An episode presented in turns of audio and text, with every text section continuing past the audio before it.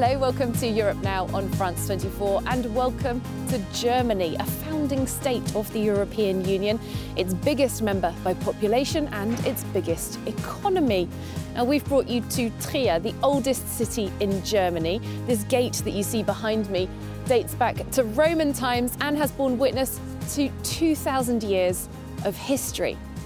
Well, today, Germany finds itself at a political turning point. Its Chancellor of 16 years, Angela Merkel, bowing out after her party notched up its lowest vote score in history at the latest federal election, giving way to a three-party coalition that's never been tried before. The Social Democrats, Greens and Liberals come to office promising big things. Among them, more drastic action on climate change, a big priority, particularly in this region, which suffered devastating and deadly floods in the summer of 2021. Well, we're going to be taking you around this region as people here continue to try and pick up the pieces from their country's worst natural disaster in over half a century. First, though, will it be stop or go for the new traffic light coalition? Let's take you through some of the key decisions so far. All change or more of the same. The end of the Merkel era as Olaf Scholz becomes the new German Chancellor. In late 2021, Scholz's SPD party handed Merkel's CDU its worst defeat in decades. But Scholz, who also served as Merkel's Vice-Chancellor since 2018, could be seen as a natural successor. It's a political first for Germany. The three-way so-called traffic light coalition, led by the SPD along with the Greens and the Liberal FDP. And in another first, Scholz's cabinet is gender-balanced, with the ministerial portfolios evenly split between men and women. After a strong election performance, the Greens emerged with a super ministry for the economy and climate protection. With a €10 billion budget, its key aims are to end coal use by 2030 and reach carbon neutrality by 2045. But the Greens won't have free rein to fund their environmental ambitions. The pro-business FDP will have control of the finance ministry. Other major issues for the new government, fighting inequality, exacerbated by the pandemic and inflation. One proposal is a new €12 an hour minimum wage. The new coalition could also be more forceful than Merkel on issues like rule of law for EU member states. This unique three-way coalition will require a delicate balancing act from the new Chancellor. He has 4 years to make his mark. So those are the plans, but what do people in this region want and expect from their new government? Let's find out. Whatever happens, we need better climate policies. I want to have a successful government, for the three parties to do a good job. Germany is an immigration country. We have to say that loud and clear. So if we take people in, we have to integrate them. I hope we'll keep having committed people in charge, keep up our good standard of living, and be able to offer that good life to others. Of course, I want us to welcome many more people to Germany. I'm optimistic that there will be good changes, long-lasting changes that will be positive for the future.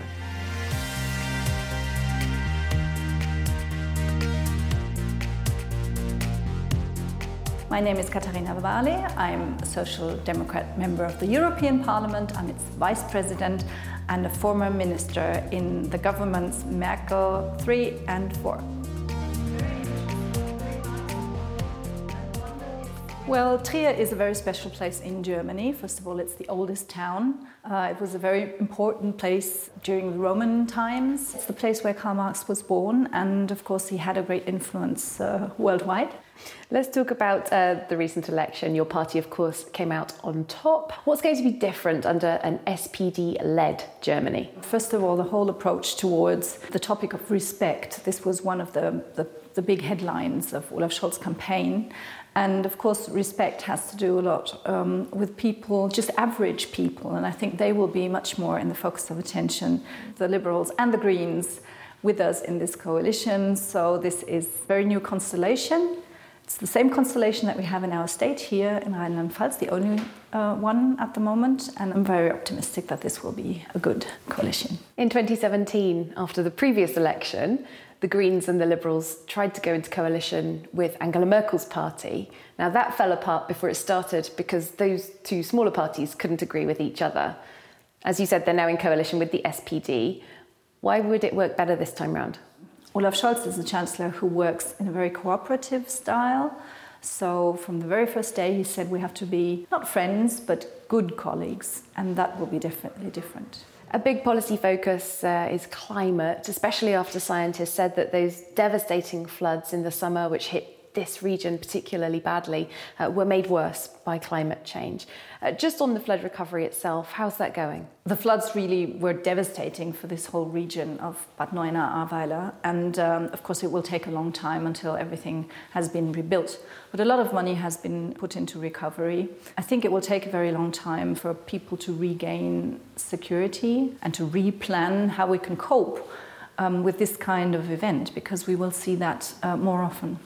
There are, of course, a lot of people still right now in temporary accommodation, wondering if they will, in fact, ever be able to get back to houses that are very close to rivers. They might not get insurance. When will they know? Is it possible to know? We will have to have scientists looking at where should you actually not rebuild houses, because if we know that this kind of weather phenomenon will appear more frequently, then we have to construct and build and plan differently. So I think we really have to be very cautious, even if that means for some people that they have to rebuild their houses elsewhere. On the causes of climate change, Germany is the biggest carbon emitter in the European Union. It's also, though, got a lot of jobs linked to quite polluting industries as well. The new coalition is promising to get out of coal power by the year 2030. How is that going to be compensated in terms of energy production and also jobs? Well, we are investing a lot in renewables. Of course, that is the future. But for example, for our chemical industry, that is not enough.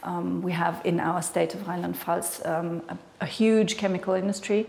We need to invest in hydrogen power. And that is, I think, the big task that this government has to face, and that it will face with investments in research and production. On a broad economic question, the coalition promising to raise the minimum wage here in Germany. Now, the Bundesbank, which normally stays out of political commentary, predicting this is going to increase inflation and actually cancel out benefits for some of the poorer people in Germany. This significant raise of the minimum wage is one of the big achievements of the Social Democrats in this election and in this government. So I'm very proud of this, raising to 12 euros. That's a big step, and it's necessary. We are a rich country. We can afford this.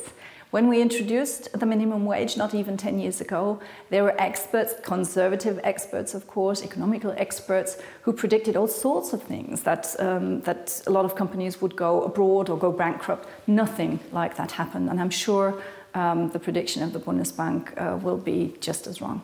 Katarina Barley, thank you very much. Thank you.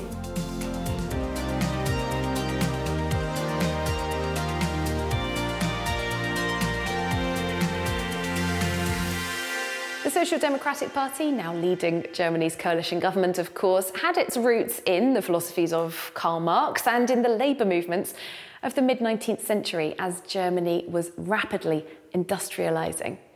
Well, Germany, of course, still very much an industrial powerhouse today, but as we discussed with Katarina Barley, big changes are on the way. Most notably, an exit from coal power by the year 2030, 8 years earlier than promised by Angela Merkel's government. Our reporter Luke Brown has been to investigate. The Garzweiler open-cast mine, 30 kilometres from Düsseldorf, an area half the size of Paris, chewed up to extract brown lignite coal. The dark side of industrial Germany's hunger for energy. For environmental activists, this is one of the front lines in the fight against climate change. So this is the open pit mine. That's where they dig the lignite, and they burn it right over there. All the mines in the area and the power plants together are the biggest source of CO2 in whole Europe. The activists call this site a zone to defend. Here they live in tree houses, which will make any future evacuation by the police and security forces more difficult. Over there, up there, you can see a small platform, which is quite uncomfortable with wind and bad weather, and that's why we need to construct a more solid, much bigger platform. Since 2006, the mine has displaced 12,000 people. But in the woods and homes around the site, a resistance movement has sprung up. 5 villages have been saved. Here in Luzerat, one local farmer has appealed against the court ruling condemning his land to the diggers. And activists like Indigo have decided to act where the government is dragging its feet. It says 1.5 degrees means that Luzerat stays, to show that it's actually insane to continue burning coal if our governments have agreed to limit the global warming on under 1.5 degrees. The Garzweiler mine was supposed to be in use until 2045, but its closure could come by 2030, in line with new government targets. The mine's operator is investing over 10 billion euros in renewables to compensate. Germany's last deep coal mine closed in 2018, but coal still represents a third of Germany's energy mix, 3 times the EU average. In the region of North Rhine-Westphalia, balancing the economy with the environment is a delicate task. The new SPD-led governing coalition in Berlin has promised to end coal usage by 2030, but in Düsseldorf, the SPD insists that it mustn't penalise the local economy. The most important condition is that new jobs must be created for the mining sector. We need new industries and new jobs in the Rhine region. We cannot be in the situation where our businesses and households find themselves suddenly without electricity. Germany still has over 50 operational coal power stations. Datteln 4 is the most recent.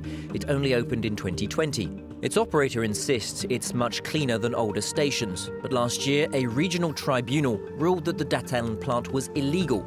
That could see the 1.5 billion euro site demolished. For Friends of the Earth, it's a sign of a clearer, cleaner future.